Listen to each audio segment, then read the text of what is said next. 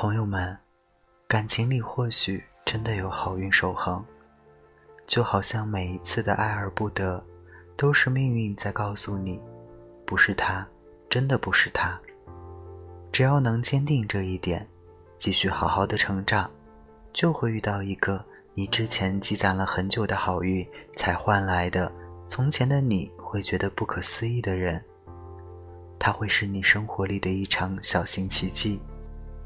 当你是最简单，也被自己雕琢的最用心的模样；当你没有因为过早的沉浸于男男女女之事而显得浮躁市侩，没有躲在这个世界的某个角落，甘于做一个灰扑扑的小人物，而是积极认真，眼神清澈，你就是能遇到一个被这样特质吸引的人，而愿意珍惜这样的特质的人。